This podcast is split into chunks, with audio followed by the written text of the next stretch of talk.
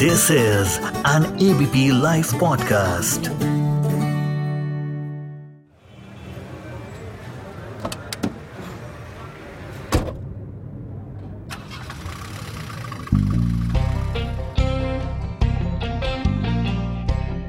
दोस्तों, कार में पत्रकार एबीपी न्यूज़ की इस खास सीरीज़ में आपका एक बार फिर स्वागत है एबीपी पॉडकास्ट में आज हमारे साथ जो जानी मानी शख्सियत हमारे साथ इस सफ़र में चल रही हैं। कार में, पत्रकार में हमारी साथी बनी है। वो इतनी मशहूर हस्ती हैं, इतनी मशहूर हस्ती हैं कि उनका नाम जैसे मैं लूँगा, आपके चेहरे पर खुशियाँ आ जाएँगी। आपके चेहरे पर गुस्सा भी आ सकता है, क्योंकि उनके कई कैरेक्टर ऐसे हैं जिनको देखकर आपको गुस्सा भी आया होगा कि आखिरकार कोई आदमी इतना गंदा काम कैसे कर सकता है? इतना ट्रू काम, इतना रियल काम कैसे कर सकता है? गंदा इन द सेंस कितना उस रोल के अंदर समा जाता है। मैं बात कर रहा हूँ गणेश गायतोंडे की। मैं बात कर रहा हूँ अपने दोस्त अपने खास नवाजुद्दीन सिद्दीकी साहब की। नवाजुद्दीन साहब बहुत बहुत स्वागत है आपका कार में पत्रकार हमारी इस विशेष सीरीज़ में। थैंक यू सुमित भाई थैंक्स अलॉट नवाज़ भाई आ, हम सब जानते हैं लेकिन मैं फिर से आपसे सुनना चाहता हूँ और बहुत से ऐसे लोग हैं जो शायद आज भी जानना चाहते हो। आप एक बहुत ही सहज सिंपल परिवार से हैं। आप मुजफ्फर नगर के बुढ़ाना गाँव से आते हैं आपका परिवार बहुत ही सिंपल बैकग्राउंड का रहा है। आ, अपने शुरुआती जीवन के बारे में कुछ बताइए ना फिर हम आगे की चर्चा करते हैं। शुरुआती जीवन तो वैसे ही जैसे सबका था एक गाँव के होने के नाते वैसा ही मेरा भी था और फार्मर लोग थे हम लोग फ़ार्मिंग करते थे। फिर पहली बार अपने खानदान में मैंने पढ़ना पढ़ाई करना शुरू की उससे पहले कोई पढ़ा लिखा था नहीं सब फ़ार्मिंग करते थे। तो पढ़ते पढ़ते ग्रेजुएशन हो गया और ग्रेजुएशन के बाद रियलाइज़ हुआ कि क्या करना है अभी। तो बहुत सारे और जॉब किए अलग अलग तरह के जॉब किए। फाइनली एक प्ले मैंने बड़ौदा में, चूँकि मैं चीफ केमिस्ट था वहाँ पे बड़ौदा में तो वहाँ पे एक प्ले देखा मैंने और वहाँ से मुझे लगन लग गई कि यही करना है। बट इतना हौसला नहीं था मेरे अंदर कि मैं स्टेज पे जाके बोल सकूँ या कुछ भी, क्योंकि रियल लाइफ में बहुत कम बोलता था। तो एनी anyway, कैसे तैसे करके बैक स्टेज किया पहले फिर धीरे धीरे धीरे धीरे। एक डायलॉग मिला थिएटर में फिर दो कई साल आठ साल निकल गए उसमें। फिर National School of Drama join किया और उसके बाद मुंबई चला आया। वहाँ पे भी वही सिलसिला शुरू हुआ। एक सीन मिला। काफ़ी साल तक तो कुछ मिला ही नहीं था बट फाइनली जब मिलना शुरू हुआ तो एक फोर्टी सेकेंड का सीन मिला।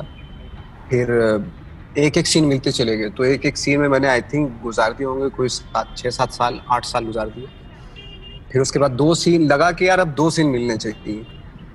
तो उसके लिए बैठा रहा, फिर फाइनली कई सालों के बाद आके दो दो सीन मिलने शुरू हुए। और आई थिंक 2010 से मैन लीड में दो तीन फ़िल्में की बट वो पब्लिकली इतना ज़्यादा नहीं आई लोगों के सामने, जो फिर मैंने 2012 में मेरी तीन फ़िल्में आई गैंग्स तलाश और कहानी। तो उससे थोड़ा मतलब अच्छा खासा मैं मैं आपको फिर रिवर्स पे ले जाता हूँ रिवाइंड में। क्योंकि जब आप फ़िल्मों में आए और फ़िल्मों में आने के बाद के तो बहुत से किस्से कहानियाँ रोल्स के बारे में लोगों को पता है। लेकिन आपने एक लाइन कही बीच में कि आपने बहुत से काम किए नाटक करने के पहले थिएटर करने के पहले। वो काम क्या क्या थे? जैसे क्या क्या किया आपने? हाँ जैसे मैंने अभी बताया एक तो मैं पेट्रोकेमिकल क्योंकि मैं केमिस्ट्री का ग्रेजुएशन केमिस्ट्री में किया था मैंने तो मैं पेट्रोकेमिकल फैक्ट्री में बड़ौदा में। चीफ केमिस्ट था वो किया और फिर दिल्ली आ गया उसके बाद छोड़ के। उसके साथ साथ क्योंकि थिएटर में पैसा वैसा होता नहीं है तो साथ साथ पैसा भी कमाना ज़रूरी था तो मैं मैंने वॉचमैन का भी काम किया नोएडा में। तब तो नोएडा बहुत ही रेतीला जंगल सा था एक तरह से इतना ज़्यादा अच्छा ही है क्या आप आप वॉचमैन भी रहे हैं अपने जीवन में? हाँ एक टॉयज फैक्ट्री थी नोएडा में। बहुत कम दो कुछ जगहों पे कुछ ऑफ़िस बने थे। जी ये टीवी न्यूज़ भी बाद में आए बहुत बाद में आए। किस ईयर की तो बात उस दौरान आई थिंक ये मैं आपको बता रहा हूँ 92, 91, 91 की बात बता रहा हूँ। नोएडा जंगल था। मैं नोएडा में पहली बार छियानवे हाँ, सत्तानवे था तब मैं अच्छा। टी न्यूज़ में काम करता था। और वाकई में हाँ। फ़िल्म सिटी जो थी आज की तारीख में पूरी खुशनुमा फ़िल्म सिटी बनी है। यहाँ पे सिर्फ़ एक ही ऑफ़िस था दो ऑफ़िस थे। एक जू हाँ, हाँ, का और एक आफ्ट का एशियन अकेडमी का। और आप जिस नोएडा के बयानवे तिरानवे में तो वाकई में यहाँ पूरा जंगल ही रहा होगा हम समझ सकते हैं। पूरा वैसे ही था। हाँ। तो वैसा था। जी। तो वो क्यों करना पड़ा आपको? पैसे के लिए? वॉचमैन का काम? हाँ पैसे के लिए हाँ पैसे के लिए क्योंकि वो इजी जॉब था। आ, मैंने कहीं ऐसे कहीं रेलवे स्टेशन के पास जो पुराने पुरानी दिल्ली रेलवे स्टेशन है वहाँ पे मैं खड़ा हुआ टॉयलेट कर रहा था तो वहाँ पे छोटे छोटे पोस्टर लगे हुए होते हैं। तो उसमें तीन सौ सिक्योरिटी गार्ड चाहिए इतने वॉचमैन चाहिए वो नंबर मोबाइल नंबर भी लिखा हो तो उसको कॉपी में नोट कर लिया मैंने और फिर उनको फ़ोन किया। तो फिर उन्होंने बोला कि भाई नोएडा में एक जगह है टॉयज फैक्ट्री है वहाँ पे वॉचमैन की ज़रूरत मैं ठीक है कर लो। तो मैं सुबह नौ बजे से लेके पाँच छह बजे तक वो काम करता था। उसके बाद जाके मैं फिर थिएटर की रिहर्सल करता था मंडी हाउस में आने के बाद। अरे वाह क्या स्ट्रगल है नवाज़ भाई। मतलब मैं तो सुन के पैसे के लिए सब था। हाँ बिल्कुल पापी पेट का सवाल है। अब मेरे रोंगटे खड़े हो रहे हैं कि हाँ। आदमी क्या क्या करता है? और सोना तभी चमकता है जब वो तपता है जब वो जब वो इस तरीके से मुश्किल हाथ से गुजरता है। और आज हमारे सामने अगर नवाजुद्दीन सिद्दीकी जैसा एक बड़ा कलाकार है जिसको मैं फख्र के साथ कह सकता हूँ कि दुनिया के अगर सौ बड़े लोगों की लिस्ट बनाई जाएगी तो उसमें नवाज़ साहब आपका नाम रहेगा। और नहीं सीरियसली बोल रहा हूँ। मैं इसलिए नहीं कि आप मेरे साथ शो में हैं बट मुझे लगता है अगर मैं मुझे वो नौ मौका मिला तो उस लिस्ट में आप ज़रूर होंगे। लेकिन नवाज़ साहब एक चीज़ बताइए आप एक साधारण परिवार से किसान परिवार से थे बुलंद मुजफ्फरनगर में थे बुढ़ाना में थे। अब जब आपने पिताजी को कहा अपनी मम्मी को कहा कि मुझे एक्टिंग करनी है मैं ये पेट्रोकेमिकल वाली काम नहीं करूँगा बड़ौदा में और मैं एक्टिंग करूँगा तब माँ बाप का वही रिएक्शन था जो एक सामान्य परिवार में होता है कि बिगड़ गया है लड़का और नहीं कर पाएगा और कहाँ जा रहा है तू बर्बाद हो जाएगा। क्या कहा उन्होंने? उन्होंने तो कुछ नहीं कहा क्योंकि उतना ज़्यादा उनको मालूम नहीं था। उनको ये भी पता नहीं था कि मैं जॉब हम्म, करता हूँ पेट्रोकेमिकल फैक्ट्री में जॉब कर रहा हूँ। उनको इतना ज़्यादा आइडिया नहीं था क्योंकि पढ़ लिखे तो थे नहीं मदर और फादर जो मैं करता था उनको भरोसा था कि जो ये करेगा बड़ा है घर में सबसे तो एक, उनको एहसास था इस बात का कि जो करेगा ठीक करेगा ये। तो इतना ज़्यादा दखल अंदाजी नहीं करते थे क्योंकि पढ़े लिखे नहीं थे। अगर पढ़े लिखे होते फादर तो वो तब बोल सकते थे कि भाई ये ये ठीक होता है ये जॉब गलत है ये मत करो वो मत करो या इंजीनियर बनो या डॉक्टर बनो वट उनको पता ही नहीं था जो भी करेगा बट ठीक करना ये था उनका।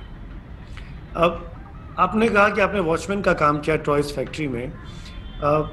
जब आपके साथियों को जो आपके साथ उस वक्त पढ़ रहे होंगे एक्टिंग सीख रहे होंगे कंटेम्प्रेरीज जो होंगे उनका क्या रिएक्शन होता था जान के कि ये लड़का दिन में फैक्ट्री में चौकीदारी करता है शाम को आके एक्टिंग करने लगता है? क्या वो एक्सेप्ट करते थे आपको कि ये कड़ी मेहनत करने आ, हाँ, वाला क्योंकि वो भी क्योंकि वो भी करते थे। अच्छा। अभी आ, मेरा जो एक साथी था उस दौरान विजय राज वो अकाउंटेंट था किसी उसमें कंपनी में।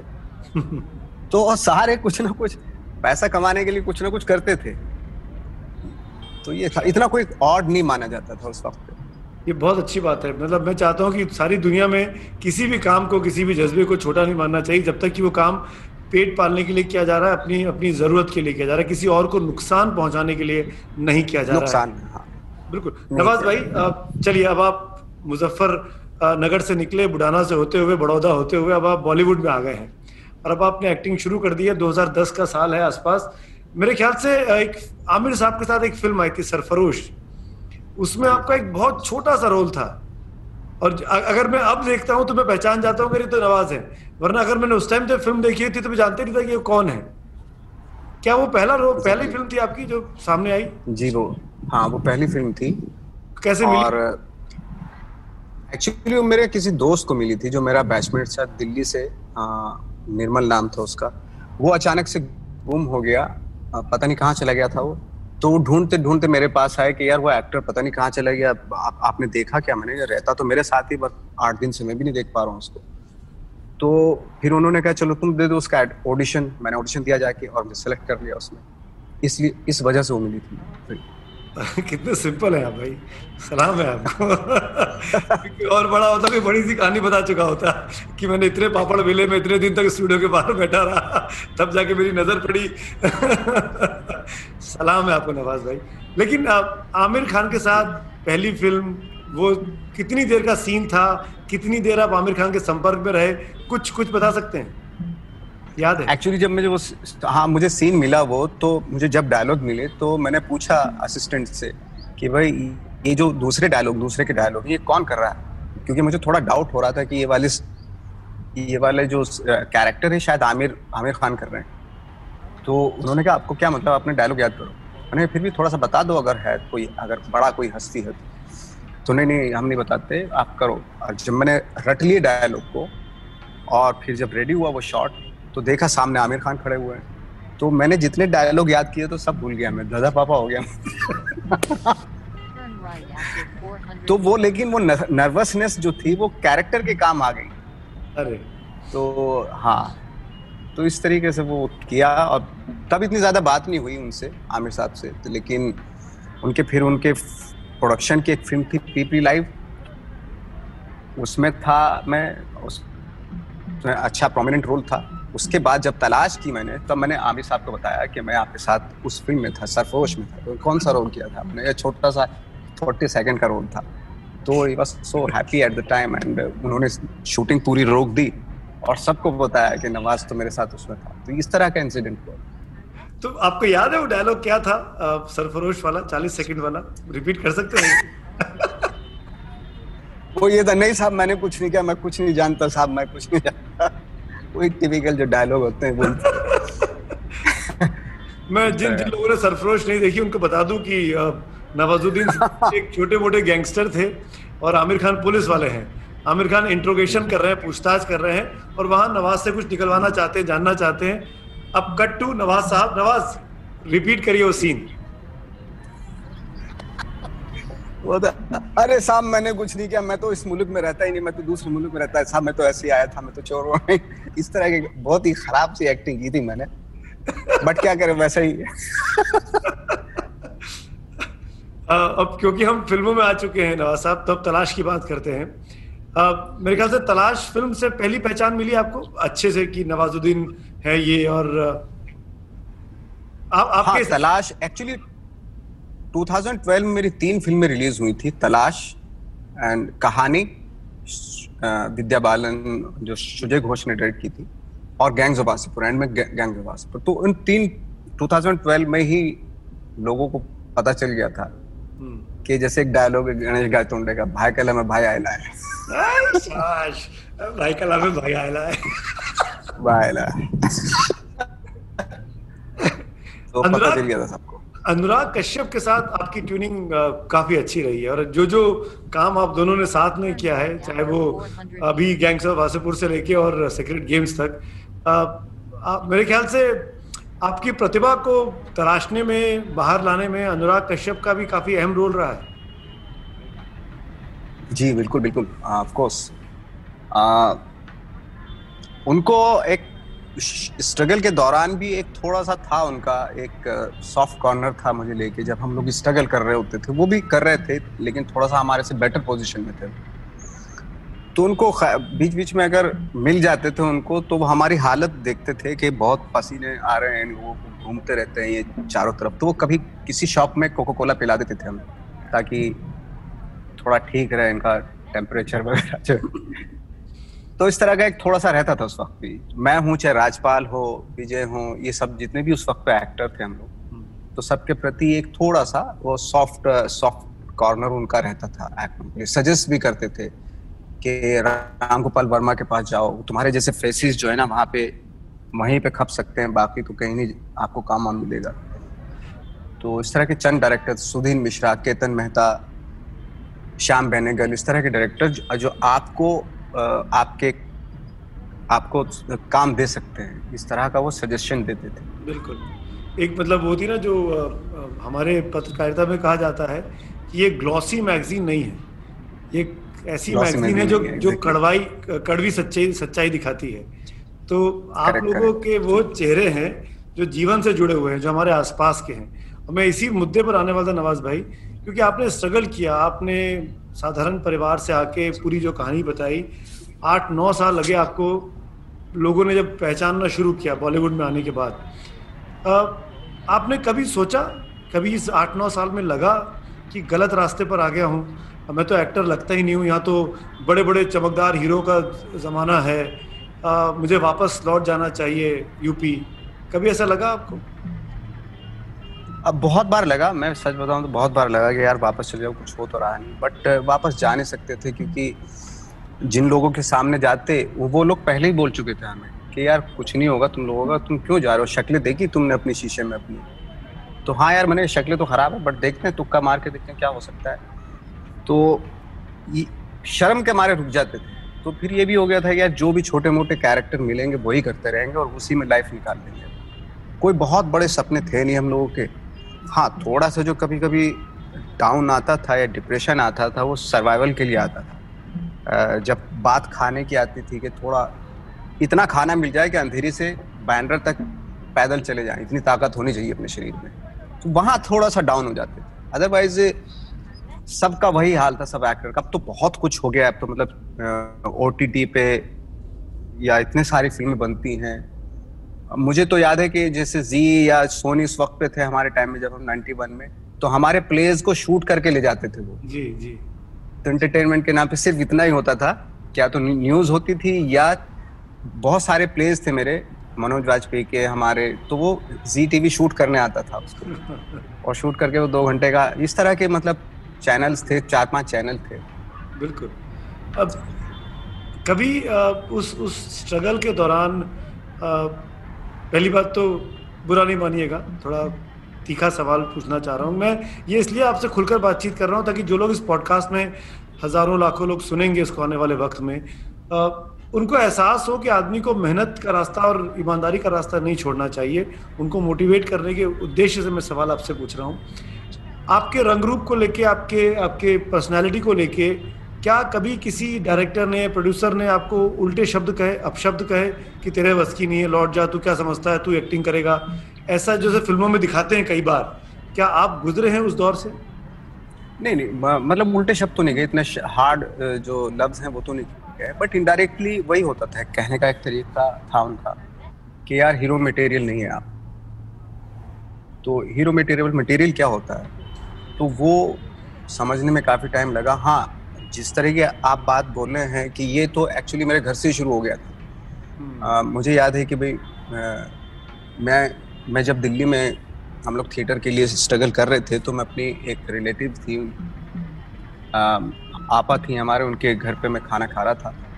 तो तो वो उन्होंने पूछा मुझसे कि क्या करना चाहते हो? मैंने एक्टर बनूँगा। तो उन्होंने पहले मेरी तरफ़ एक मिनट तक देखा चूल्हे में रोटी बना रही थी वो रोटी भी जल गई मेरी तरफ़ देखते देखते। तो उनको यकीन नहीं हुआ कि ये आदमी मतलब क्या सोच रहा है ये पागल हो गया क्या? तो मेरी मदर भी रूम में थी उनसे जाके बोला कि तेरा जो बेटा है देख हर माँ को अपना बेटा बहुत खूबसूरत लगता है। मैं ये नहीं कि तेरा बेटा खूबसूरत नहीं खूबसूरत नहीं है। आ, आ, लेकिन बदसूरत भी नहीं है तो मतलब तेरा बेटा बदसूरत नहीं है खूबसूरत भी नहीं है तो तेरा बेटा दिमाग में पता नहीं क्या चल रहा है हीरो बनना चाहता है वो तो एक्टर बनना चाहता है तो उसको समझाओ उसको। वो बर्बाद हो जाएगा कभी शक्ल देखी उसने तो इस तरह के चीज़ें घर से सुनने सुनने को मिल गई थी। लेकिन इंडस्ट्री में आ, किसी ने डायरेक्ट नहीं बोला आप आप तैयार थे ये सब सुनने के लिए? मैं, हाँ मैं ऑलरेडी तैयार मैं बचपन से तैयार था। फिर ये इतना बड़ा कदम कि नहीं, मैं इसको कहते हैं जुनून, इसको कहते हैं पागलपन अपने, अपनी धुन को लेके, अपने पैशन को लेके। और आज शायद इसीलिए नवाजुद्दीन सिद्दीकी जैसा इतना बड़ा एक्टर इस देश को मिल पाया है। अब नवाज़ भाई, एक चीज़ बताइए, हम बहुत सुनते हैं। मैं तो खैर, मैं, हम तो थोड़ी देर टीवी पे आते हैं, न्यूज़ पढ़ते हैं, चले जाते हैं, डिबेट्स करते हैं, चले जाते हैं। लेकिन ये शब्द मैंने बहुत सुना है अपने इस 20-25 साल के जीवन में। पॉलिटिकल रिपोर्टर के जीवन में, कि एक्टर्स जो होते हैं, वो मेथड एक्टर्स होते हैं। वो बाकायदा लोगों के बीच रहते हैं जाके उस तरह का रोल करने के लिए, उस तरह की भाषा सीखने के लिए, उस तरह के एनवायरनमेंट में रहने के लिए। क्या जब आप रमन राघव करते हैं या क्या गैंग्स ऑफ़ वासेपुर करते हैं तो ये जो विलन है, ये जो समाज के बुरे लोग हैं, उनको कैसे अडॉप्ट करते हैं आप? क्योंकि आप वहाँ तो जाके रह नहीं सकते, उनसे तो आप सीख नहीं सकते वो कहाँ से आता है? एक तो एक तो क्या होता है कि लाइक जैसे आपने कहा कि method acting method acting kind of process है एक्सरसाइजेस होती हैं जिनको अप्लाई करके आप उस माइंडसेट में जा सकते हैं। और हर चीज़ आप ही के अंदर होती है। ये कहना कि किसी को देख के क्या अपने को डिस्कवर करना पड़ता है, अपने को टैप करना पड़ता है। बहुत सारे इंसान आपके अंदर रहते हैं। एक अच्छा इंसान भी रहता है, बुरा इंसान भी रहता है, औरत भी रहती है, मर्द भी रहता है, बच्चा भी रहता है आपके अंदर। कहीं ना कहीं उसको डिस्कवर करना पड़ता है। ये मेथड एक्टिंग का एक प्रोसेस है। अगर नहीं जा सकते तो इमेजिनेशन है आपके पास, उसके आसपास के लोग देख लीजिए। और मुझे हमेशा जैसे आपने बताया ना, मुझे कभी भी ये आइडियलिस्टिक कैरेक्टर जो होते हैं ना, वो कभी भाते नहीं। मुझे वो कैरेक्टर भाते हैं जिनके अंदर कुछ गलतियाँ भी होती हैं, कुछ अच्छाइयाँ भी होती हैं। वो इंसानियत के काफ़ी करीब होते हैं। ये कहना कि कोई एक इंसान बिल्कुल अच्छा है, ये ऐसा इंसान मैंने मैंने तो अपनी लाइफ में नहीं देखा। या कि ये कहना कि इंसान बिल्कुल ही खराब है ऐसा भी इंसान मैंने नहीं देखा कभी। तो आसपास ही होते हैं सोसाइटी में हर जगह घूम रहे होते हैं। कोई वाइट कॉलर में होता है ये होता है। ऑब्जर्वेंट होना पड़ता है। सोसाइटी में आसपास बिल्कुल, बिल्कुल। उनको बहुत ही करीने से देखना समझना पड़ता है। उससे आप काफ़ी कुछ सीख लेते हैं। अच्छी टिप है जो तमाम नए यंगस्टर हैं जो एक्टिंग में अपना करियर बनाने के बारे में सोच रहे हैं, वो शायद आपकी इस बात से सीखेंगे और समझेंगे भी कि किस तरीके से उस रास्ते पर सो कॉल्ड मेथड एक्टिंग जिसको कहते हैं, उस रास्ते पर चला जा सकता है। नवाज़ भाई, अब ये बताइए, कभी मन नहीं किया कि मैं शाहरुख खान की तरह, आमिर खान की तरह मेरी भी इमेज हो, कि मैं एक बहुत ही सुपर डुपर हीरो हूँ, मेरे पीछे लड़कियाँ फैंस भाग रही हैं, मैं गाने गाऊं, पेड़ के चक्कर काटूं। अब तो आपने कई ऐसी फ़िल्में कर ली हैं। लेकिन उसी वही आपका वही आपकी भूमिका बन जाए। नहीं मैंने कभी नहीं सोचा फ्रेंकली स्पीकिंग जो आ, आ, शुरू से हमारा हमारा इरादा था वही कि जो कैरेक्टर्स हैं उनकी ऑनेस्टी को दिखाना हमें वो कितना ऑनेस्ट हो सकता कैमरा मेरे लिए एक एक एक तरह का इम्तान होता है कि अगर कैमरा मेरे सामने है तो जो कैरेक्टर मैं कर रहा हूँ उसकी ऑनेस्टी मैं कितना ऑनेस्ट हो सकता हूँ? वो मुझे एक चांस मिलता है। ऊपर वाला मुझे एक चांस देता है कि मैं कितना ऑनेस्ट हो सकता हूँ उस कैरेक्टर को लेके।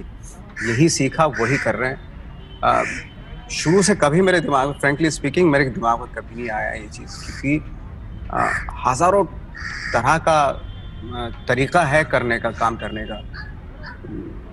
मुझे बॉलीवुड के हीरो ने कभी कभी प्रभावित नहीं किया। मुझे मज़ा आता है, ऐसे नहीं कि मुझे मज़ा नहीं आता, मुझे देखने में मज़ा आता है बट मेरा अपना सोच है, मेरा अपना थॉट है कि मैं एक्टिंग को किस तरीके से परसीव कर रहा हूँ। जैसे बहुत सारे लोग बोलते हैं, मैं, कि उनके लिए अलग अलग थॉट है एक्टिंग को लेके। कोई हीरो बनता है, कोई कुछ बनता है। मेरा मानना है, मैं सोचता हूँ कि मैं, अगर मुझे मौका मिलता है तो मैं I want to explore the different psyche of human being तो इतने वो बहुत इंटरेस्टिंग है एक्चुअली वो प्रोसेस जहाँ हम इंसान की साइकी को एक्सप्लोर करते हैं छोटे छोटे रीजंस पता चलते हैं कि क्यों ये ऐसा हुआ ये आदमी। आपकी तो उसमें मज़ा आता है। पिछले पाँच छः मिनट की अपनी बातचीत है जब आप ह्यूमन साइकी की बात कर रहे हैं इंसान के अंदर तरह तरह के इंसान रहते हैं ये सब जब बातें आप रिपीट कर रहे हैं नवाज़ भाई मुझे एक फ़िल्म क्योंकि मैं थोड़ी बहुत फ़िल्में देखता हूँ शौक है मेरा फ़िल्म देखना। एक फ़िल्म बहुत पहले देखी थी संजीव कुमार साहब की। जिसमें उन्होंने नौ करेक्टर किए थे। नया नया दिन नई रात या मैं नाम भूल रहा हूँ उस फ़िल्म का। उन्होंने हाँ, नया दिन नहीं रात था नौ के नौ जो अपने वो होते हैं रंग जीवन में उसको उतारने की कोशिश की थी।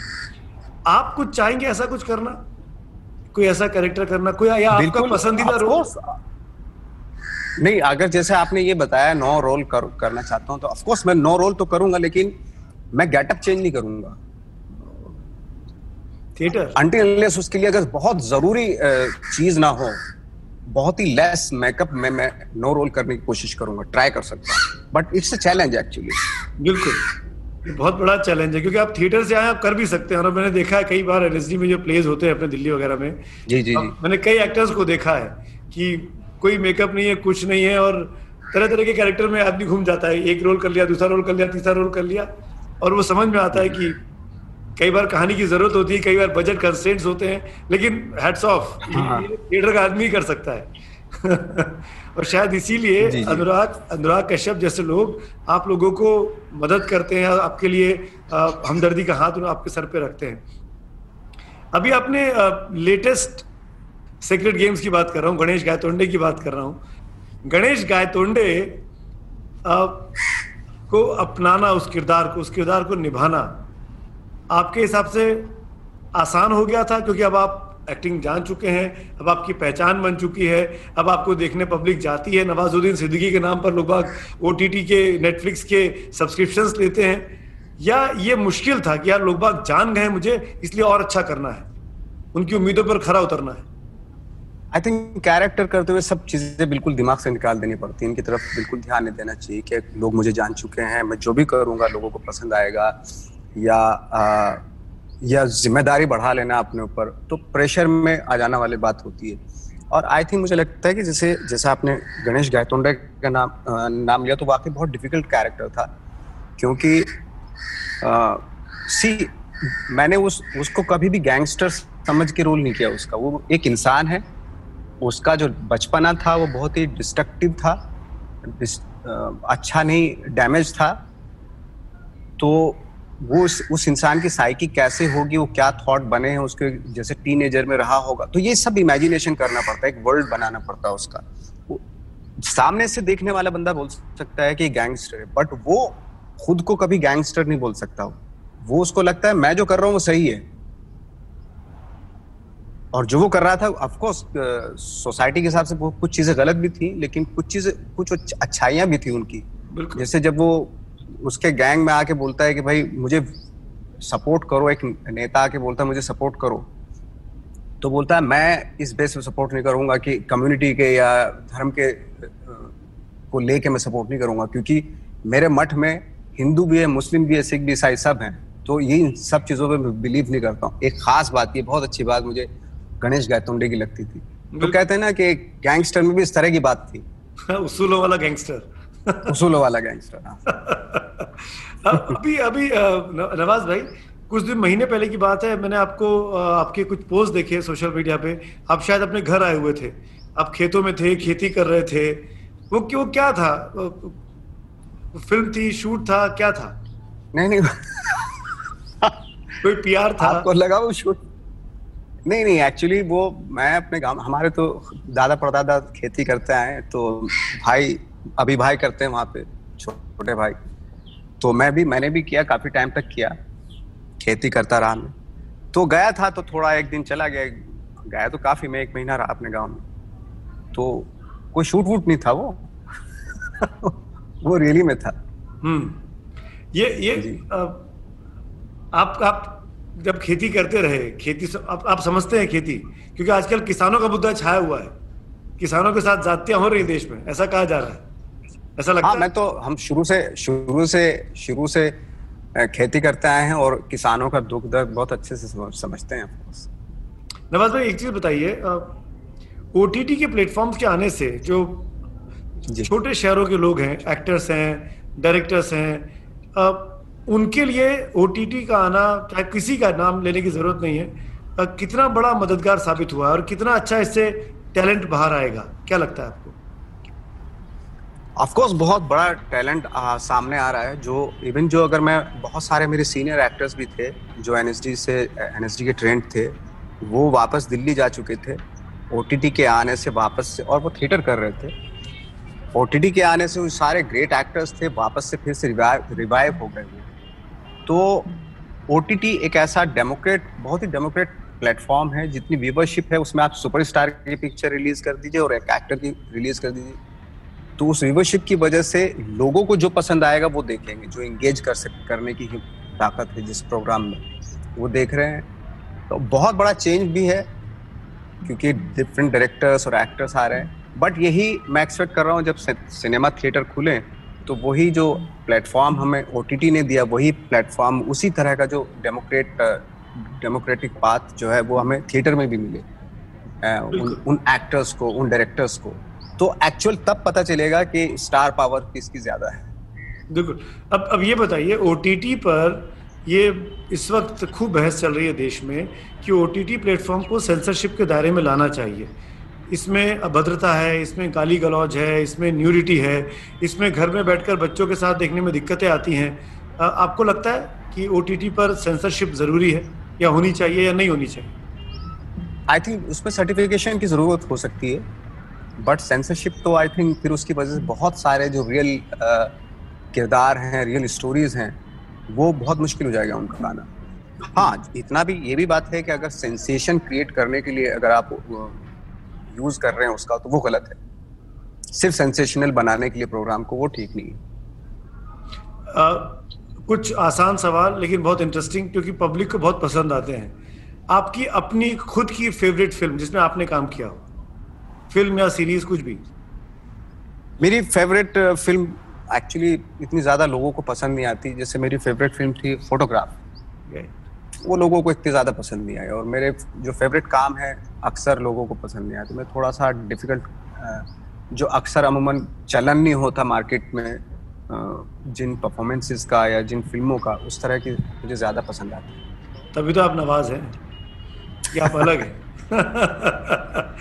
वरना आप सुमित नहीं हो जाते अगर आपको सब मार्केट की चीज़ें पसंद आती तो। नहीं नहीं आप आप अपने आप अपनी जगह पे कमाल है सर।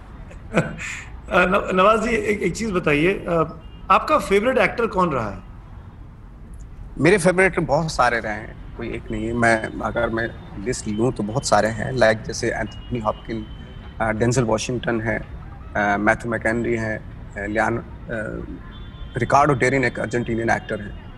और दिलीप साहब हैं नसीर साहब हैं मनोज वाजपेयी हैं। आप इंटरनेशनल सिनेमा लगता है खूब देखते हैं। और सिर्फ़ मैंने लॉकडाउन में सिर्फ़ वही देखा है। यूरोपियन ज़्यादा देखता हूँ यूरोपियन ज़्यादा देखते हैं। आ, कौन सी यूरोपियन में भी किस तरह की फ़िल्में आपको ज़्यादा पसंद आती हैं? एक्चुअली एक मुझे हर तरह का जॉनर की फ़िल्म होती है लेकिन सबसे अच्छी बात जो होती है उनकी अपनी एक जो फिलोसफी एंड में जो एक आप देख के जो एसेंस होता है फ़िल्म का वो लाइफ के बहुत करीब होती है और वो उससे किसी कोई भी कनेक्ट कर सकता है इस तरह की होती है। तो हम्म। उस तरह की मुझे फ़िल्में बहुत पसंद आती है। रिसेंटली आपको उसके बाद देखा नहीं गणेश खातोंडे के बाद? कुछ आने वाला है कि नहीं आने वाला है? कब कितनी दिनों उसके बाद मेरी इसके बाद मेरी ओ टी टी पे नेटफ्लिक्स पे दो फ़िल्में आई रात अकेली है और सीरियस मैन जो लोगों ने बहुत पसंद की रात अकेली जी, अभी आने वाली फ़िल्मों में मेरी अभी शुरू करेंगे शूटिंग एक संगीन फ़िल्म है, जो हम मोस्ट प्रोबली थोड़ा सा ठीक हो गया तो लंदन में शुरू करने वाले हैं, एक आध हफ़्ते में। ओके अब आपको लगता है कि जब कोविड का ये समय खत्म होगा और ज़िंदगी दोबारा पटरी पर लौटेगी, सिनेमा हॉल मॉल्स खुलेंगे पब्लिक आएगी या पब्लिक अब घर में बैठकर पॉपकॉर्न खाते हुए ओ पर देखना ही फ़िल्में पसंद करेगी? अभी मैं कह नहीं सकता कि क्या जब सिनेमा हॉल खुलेंगे, जब भी उस वक्त क्या माहौल होगा, लेकिन लोग कोशिश तो करेंगे जो स्पेशली जो स्टार सुपर स्टार्स हैं, वो कोशिश करेंगे कि किसी भी तरीके से, क्योंकि ओटीटी पे तो वो चले नहीं, चल नहीं पाएँगे, क्योंकि उनकी बड़ी फ़िल्में होती हैं लार्जर देन लाइफ होती हैं। तो वो लोग कोशिश करेंगे। अब देखना ये है कि ऑडियंस कितनी आ पाती है तो ऑडियंस राइट नाउ ऑडियंस को मूवी थिएटर तक खींचने के लिए क्या बड़े बजट की फ़िल्मों की आवश्यकता पड़ेगी? बाहुबली जैसा बजट हो बाहुबली जैसा प्रोडक्शन हो जिसका? आई थिंक हाँ बड़े बजट तो खींचता तो है most of the number of people खींचता तो है वो आ, बड़े बजट के लार्ज इन द लाइफ फ़िल्में होती हैं। हम्म। जैसे रियलिस्टिक फ़िल्में होती हैं वो आ, उसको इतना ज़्यादा मतलब ना तो स्क्रीन मिलती है उनको शोज़, थिएटर में शोज़ मिलते, लेकिन बड़े बजट की उनकी अपनी एक वो होती है, बड़ा बजट है, बड़ा तो बड़ा पैसा खर्च करते हैं स्क्रीन के लिए। तो इसीलिए करते हैं ताकि ऑडियंस आए। तो उनमें तो आती है, चाहे वो हॉलीवुड की बड़े वो साइंस फिक्शन ये वो, इस तरह की फ़िल्में तो मे भी शायद आए ऑडियंस आएगी ऑफकोर्स नवाज़ नवाज़ जी, ये बताइए ऐसा कोई एक्टर को एक्टर एक्ट्रेस जिसके साथ आपकी काम करने की तमन्ना है? डायरेक्टर अभी भी आपने काम नहीं किया है करना चाहते हैं? देखिए एक का तो नाम नहीं ले सकता हूँ। बहुत सारे हैं डायरेक्टर जिनके साथ काम करना चाहता हूँ। हैं? सबका ले लीजिए हम सुनने को तैयार है। आप अभी एकदम तो दिमाग में नहीं आएगा लेकिन बहुत सारे डायरेक्टर हैं जैसे हंसल मेहता है अनुभव सिन्हा है। बहुत सारे डायरेक्टर्स हैं। कबीर कबीर हैं। उनके साथ मैंने बजरंगी में भी किया है। ये बहुत अच्छे डायरेक्टर्स हैं कम। कबीर खान। तो ऑफ़ कोर्स अब हाँ कुछ नए डायरेक्टर्स हैं जो आ रहे हैं अभी। तो ये है। कोई ऐसा एक्टर जिसके साथ स्क्रीन शेयर करने का मन है और अब तक नहीं हो पाया? आई थिंक मैंने मैंने जिन एक्टर्स के साथ स्क्रीन स्पेस शेयर किया वो बहुत ही कमाल थे। Can't say right now but जिनके से अब वो भी बहुत कमाल थे जिनके साथ किया जिनमें चंदन राय सान्याल हैं। हम्म। गुलशन देविया हैं बहुत अच्छा एक्टर हैं उनके साथ बड़ा मन करता है मेरा। तो राजेश तेलंग है। तो इस तरह के एक्टर्स के साथ काम करने का मन आपके हिसाब से आपका कंपटीशन किस एक्टर से है? अपने आप से मत बोलिएगा। किस एक्टर से आज के ज़माने में? मैं मैं मेरा जवाब मैं मैं भी यही बोलता हूँ हर जगह। अगर मैं कंपटीशन करूँ तो डेंजल वॉशिंगटन डेंजल वॉशिंगटन से करूँगा। तो मैं उसकी परफॉर्मेंस को लेके हमेशा जेलस फील होती है मुझे। जब भी मैं कोई फ़िल्म देखता हूँ डेंजल वॉशिंगटन की। हम्म। तो अगर मैं कंपटीशन करूँगा तो उससे करूँगा। वो कहते हैं ना हमारे हमारे टाइम में नसीर साहब ब्रांडो बनने के लिए आए थे तो नसीरुद्दीन शाह बने। तो अगर कंपटीशन रखना है तो थोड़ा सही से रखें। आप डेंजल वॉशिंगटन बनेंगे। हमारी दुआ है आपके साथ है। आ, किसी एक ऐसी एक्ट्रेस के साथ काम करने की इच्छा जिसके साथ नहीं काम किया हो जिसको देखिए कि एक्टिंग हमारी सुधर जाएगी बन जाएगी? मज़ा आएगा।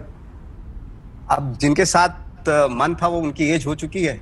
तो क्या हो गया? एक वक्त पे था शबाना आजमी ये बहुत इस तरह की एक्ट्रेस थी। स्मिता पाटिल थी। तो बट हाँ कर तो सकते हैं जब मौका मिलेगा उनके साथ करेंगे ज़रूर।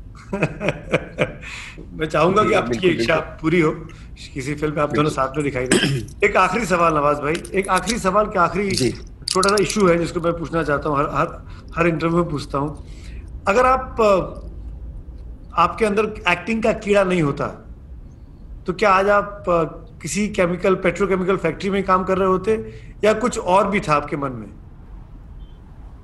मैं मैं सच बताऊँ, अगर मेरे अंदर एक्टिंग का कीड़ा ना होता तो मैं ये भी ना काम कर पाता। मैं पेट्रोकेमिकल फैक्ट्री में भी, मैं छोड़ छाड़ के कहीं मोंग वोंग बन जाता, मेरा शुरू से था ये प्लान कहीं पहाड़ वहाड़ में बच जाता ऐसा था मेरा शुरू से दिमाग में।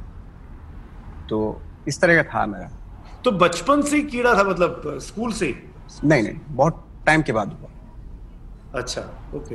हाँ। तो अब अब जब आप एक इतना बड़े नामी एक्टर बन गए हैं अब बड़ी बड़ी फ़िल्में आती हैं बड़े बड़े लोगों के साथ आप उठते बैठते हैं बड़े बड़े एक्टर्स आपके साथ काम करना चाहते हैं कईयों को तो मैं निजी तौर पर जानता हूँ। ये बताइए अब जब घर जाते हैं और अपने परिवार वालों से मिलते हैं तब उनको कैसा महसूस होता है? तब वो क्या कहते हैं आपको? उनको एक आध दिन तो वो बहुत अच्छे से ख्याल रखते हैं बाद में वो कहते हैं ना औकात में ला देते हैं मुझे। घर की मुर्गी दाल बराबर। हाँ तो वो बोलते चल अभी बहुत हो गया तेरा। तो भाई कहला के भाई चल काम कर। Exactly. नहीं नवाज़ भाई हमारी बहुत सी शुभकामनाएँ आपके साथ हैं।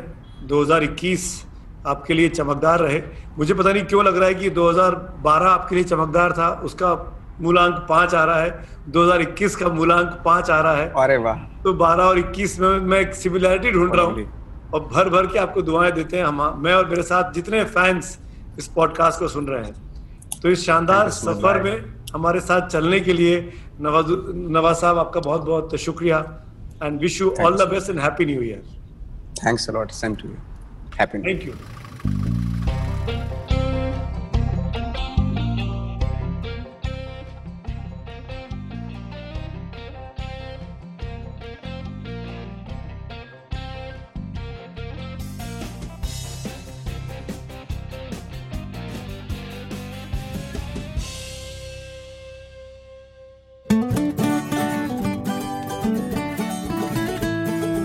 This is an ABP Life podcast.